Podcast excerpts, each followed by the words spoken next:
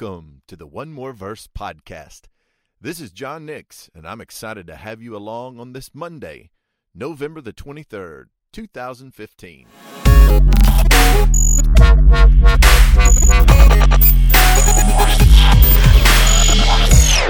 Today's reading was 1 Samuel chapter 1 verses 1 through 28. So come on and let's discuss what we read together. It must be complicated to have two wives. It must be even more difficult when there is a, a, clear distinction between those two wives, and those two wives are rivals to one another. These are the circumstances that we find as we're introduced to this book of First Samuel. Uh, we find out about this man named Elkanah, and he has these two wives, and the name of one of his wives was Hannah, and she had no children. And so her rival had children. And we do know that during this period of the judges that this man was definitely religious and he would go up year by year from his city and he went to worship God at Shiloh he would go there, and there was a priest, Eli, and he had a couple of sons, and they would go and they would go through the prescribed method of offering sacrifice. And as they would celebrate this meal together, um, he, as the leader of their family, would distribute uh, to Peninnah and to her sons and daughters. And when it came to Hannah, it was always a little bit different because Hannah struggled with infertility, and the scripture tells us that this was an infertility that the Lord had brought about. And so during this time, it was obvious that her husband loved her and he would give her a double portion. And so her rival would provoke her and irritate her, as the way that the scripture describes this. Now, if you have been around girls that are at odds with each other and that are competing with one another, uh, this is something that must have been um, it, it, was probably petty at times. It was very hurtful. Imagine that you're struggling in your infertility and that someone is just lording it over you and just putting it in your face every time that she has the opportunity to do that.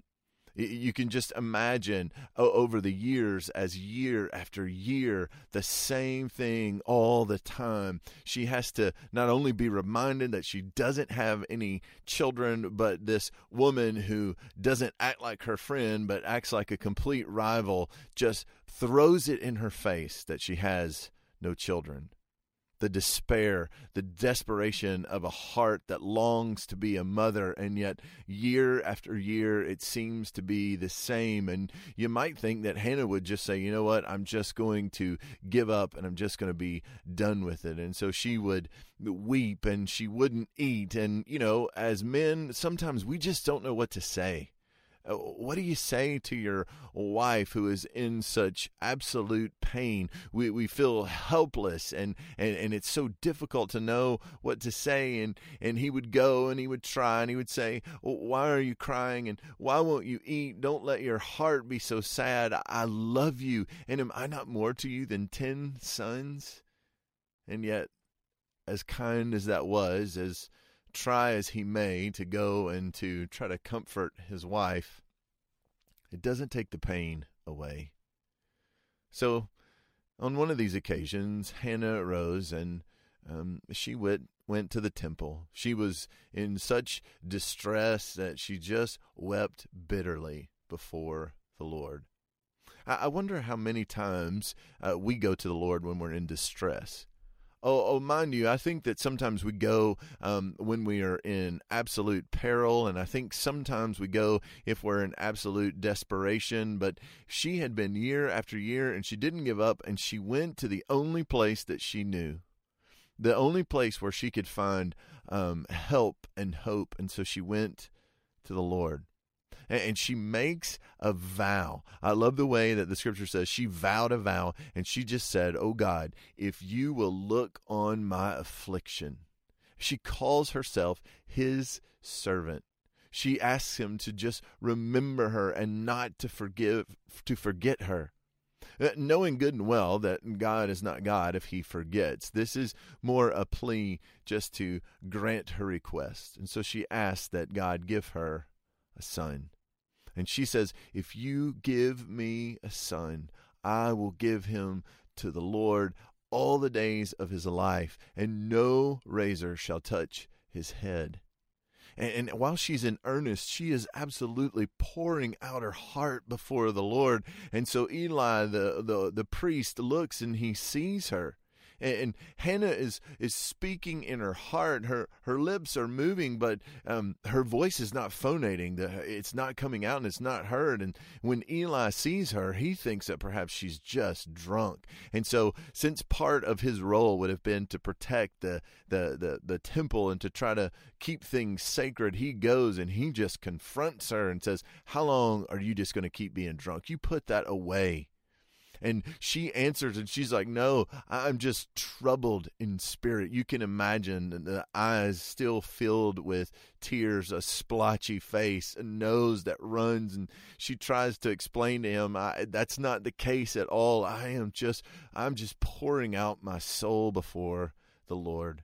She entreats him not to regard her as a, a worthless woman. She is just vexed and anxious, and she doesn't know anything other than just to pour out her heart to the Lord. And Eli, as a priest, he certainly uh, offers her some sympathy and and he says to her to go in peace and and he asks that the God of Israel would grant her petition and she says, Let your servant, she is the servant to everyone. She's just saying, Let your servant find favor in, in your eyes. And so she went away, and you can imagine what it must have been like for her husband when she comes back and suddenly her appetite has returned. She's eating and her face is no longer sad. And they rose early the next morning and they go and they worship before the Lord and then they went back home. And I love the fact that the Bible says that God remembered her. Not because God had forgotten, but that this is just to let you know that God heard the cries of this desperate and hurting woman struggling in infertility, being constantly mistreated by her rival, and God granted her request. She conceived and bore a son, and she called his name Samuel. She said, I asked for him from the Lord. She knew where this son came from, and she certainly wanted everyone else to know the same thing. And so it, it, the time came again for uh, them to go back to Shiloh and to offer their annual sacrifice and to pay this vow. But on this occasion, Hannah did not go. She reasoned with her husband that once her child was weaned, that she was going to take him so that he might dwell in the presence of the Lord forever there in, in service. And so it, this seemed reasonable to her husband, and he says, "Well, just do what seems best to you and wait, and uh, may the Lord just establish His word." And so she waited, and she cared for her son, and uh, when the time came, she she went up with her son and a three year old bull, an ephah of flour, a skin of wine, and she came to the house of the Lord at Shiloh. This child was very, very young. And, and as she went there, it says that they slaughtered the bull and they brought the child to Eli. Now, you can imagine it must have been quite a journey. And although this mother had definitely felt God's favor and had enjoyed this child, it was now time for this child to be given to the Lord as she had vowed and promised.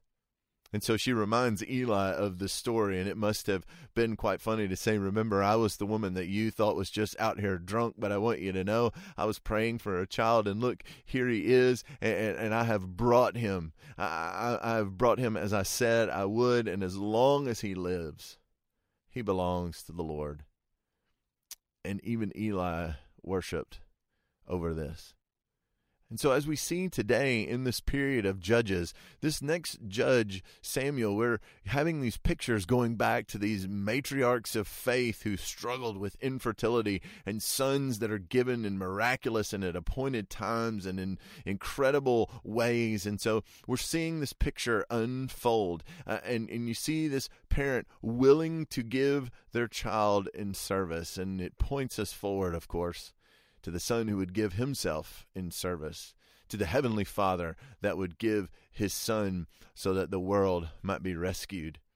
And so I want us to appreciate this dysfunctional family, multiple wives that fought with one another, infertility, vexation and anxiety and difficulty and not eating and, and, and struggling and just pouring out to the Lord and being misunderstood and all of these things. Even in the end, as we finished our reading for today, we end at a place where a woman followed through on what she said that she would do because God had been faithful and did more than she could even believe.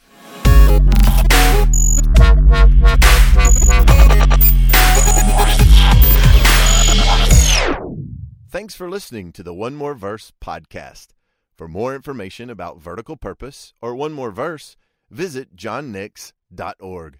I would love to hear from you, so find me on Twitter, Facebook, or Instagram using the handle the John Nix. And don't forget to download the Vertical Purpose app for additional resources. Thanks again, and I'll see you tomorrow for the One More Verse podcast.